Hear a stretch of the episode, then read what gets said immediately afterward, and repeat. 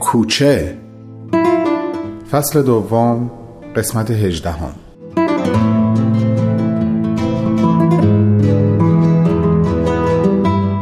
اگر درصدی رو احتمال می‌داد دقایقی خواب به چشمهاش میاد و اندکی از حجوم این همه فکر و احساس رها میشه با ایمیلی که از نگار دریافت کرد این احتمال به صفر رسید. پیام کوتاه بود. سلام. ستاره خواسته قرار رو یک روز به عقب بندازین گویا پدرش فردا به دادگاه نمیره. نگار.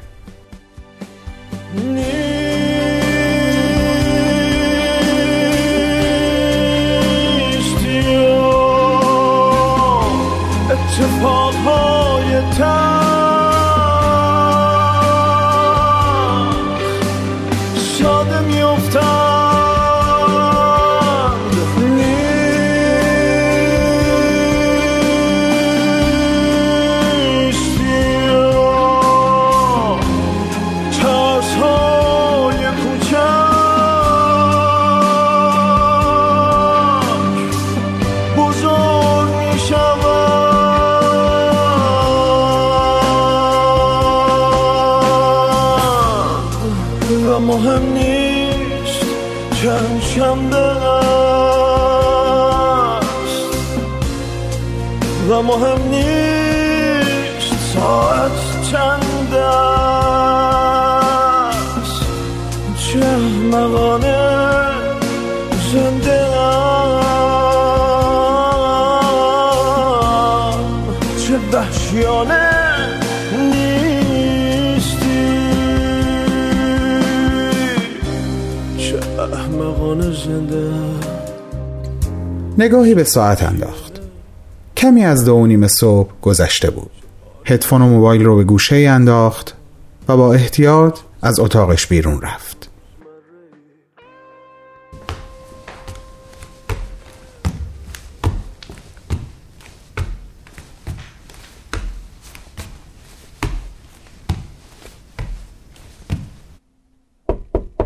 منم بابا.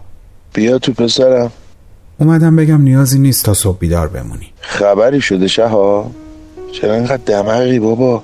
جناب قاضی فردا تو دفترشون حاضر نمیشن. قرارمون افتاده به پس فردا. البته اگه باز تغییر نکنه. کامران چند لحظه ای با خودکارش مشغول شد. وسط خودکار رو بین دوتا انگشتش گرفته بود و دو طرفش رو مثل علا کلنگ روی کاغذ میکوبون سرانجام نفس عمیقی کشید سرش را از رو کاغذ بلند کرد اون یکی صندلی خالی رو کشید نزدیک صندلی خودش و با نگاهش شهاب رو به نشستن دعوت کرد.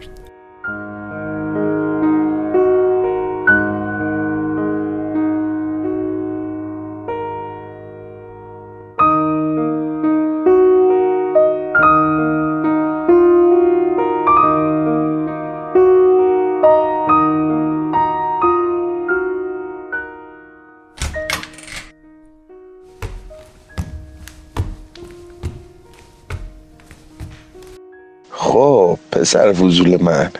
این تأخیر لاقل برای تو این مزیت رو داشت که زودتر فهمیدی چی دارم می نویسم بله البته که برای شما هم همچین بی مزیت نبود.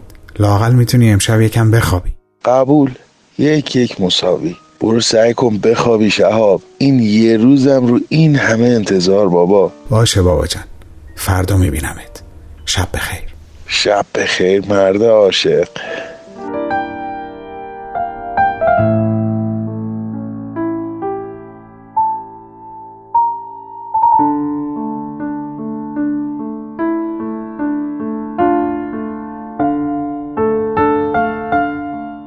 بالاخره اون شب با خوابهای پریشون و از خواب پریدنهای گاه و بیگاه جای خودش رو به روزی تازه داد. شهاب در مرور فکرهای مختلف برای اینکه این روز کشدار ناتمام رو چطور سپری کنه ناگهان در برابر یک فکر متوقف شد. بهترین کار اینه که امروز با حسین و محسن و بهمن یه قرار اسکایپ ردیف کنم. خدا کنه هر سشون بتونن وقتشون رو جور کنن.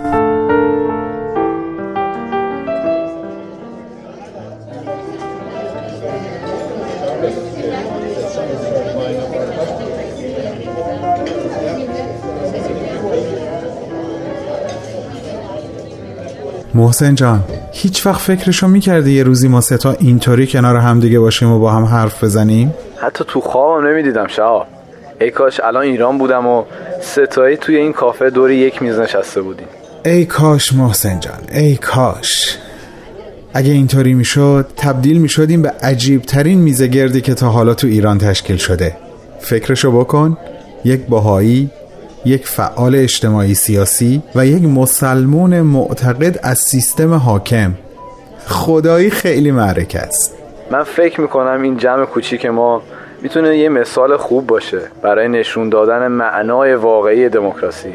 تلاش برای فهمیدن همدیگه بی اون که قصد مغلوب کردن همو داشته باشیم. اینکه تو حرفای همدیگه بگردیم ببینیم چی می‌تونیم پیدا کنیم که بین هر ستامون مشترک باشه.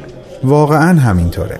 اما قبل از اینکه این صحبت رو ادامه بدیم می‌خوام با آقا حسین یه چیزی بگم. تو این چند دقیقه ای که شما دیرتر رسیدین کافه شهاب برای من تعریف کرد. توی اون روزای سخت چقدر به ما محبت کردی و تا جایی که از دستت برمی اومده هوامونو داشتی.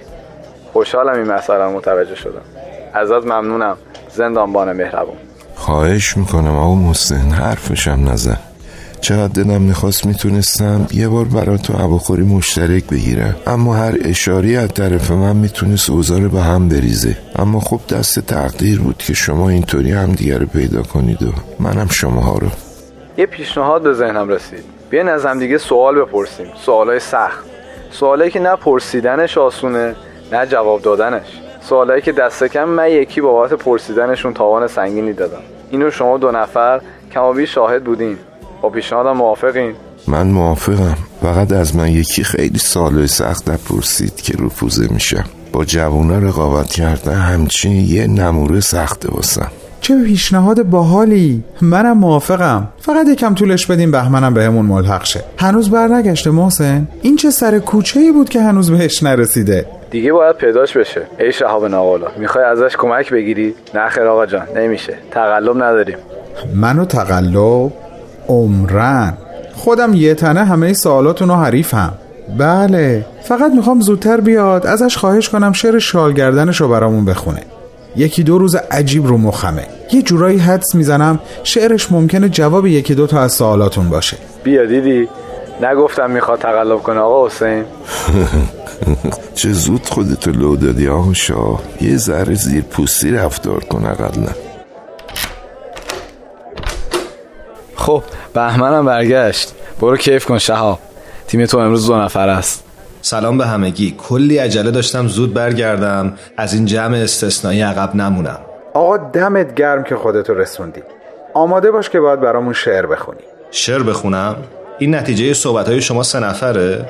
نه بهمن جان. نتیجه صحبت های ما تا اینجا این شد که از همدیگه سوال سخت بپرسیم و به قول معروف همدیگه رو به چالش بکشیم.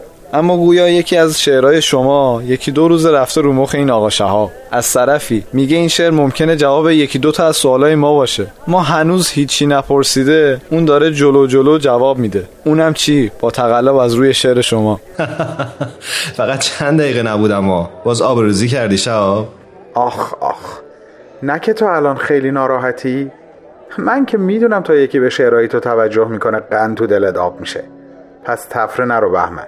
شعر شالگردنت رو برامون بخون. فقط قبلش اینو بگم که شالگردن توی این شعر نماد دینه. البته ببخشین اگه نباید می‌گفتم. امان از دست تو شهاب. حالا که دیگه گفتی. خیلی خوب.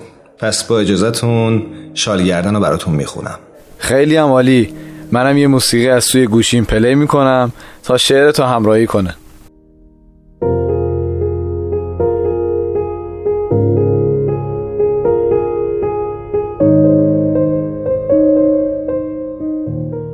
چگونه می‌توانم از تو بخواهم باورم کنی؟ در این باد و برف بی امان از جاده ای گذشته ای که دو سویش به جای تیرهای چراغ برق چوبه های دار بوده است و بالای هر یک سرما زده ای که با شال گردن خیش حلقاویزش کردند. وینک در میانی راه مرا می‌بینی تا زانو در برف با شال گردنی در دست. غرقه در سکوتی ژرف. تنها اگر یک لحظه یک لحظه تنها اگر نگاهم کنی چشمان من به تو خواهند گفت. نمی‌خواهم خود آن را دور گردن تو بپیچم.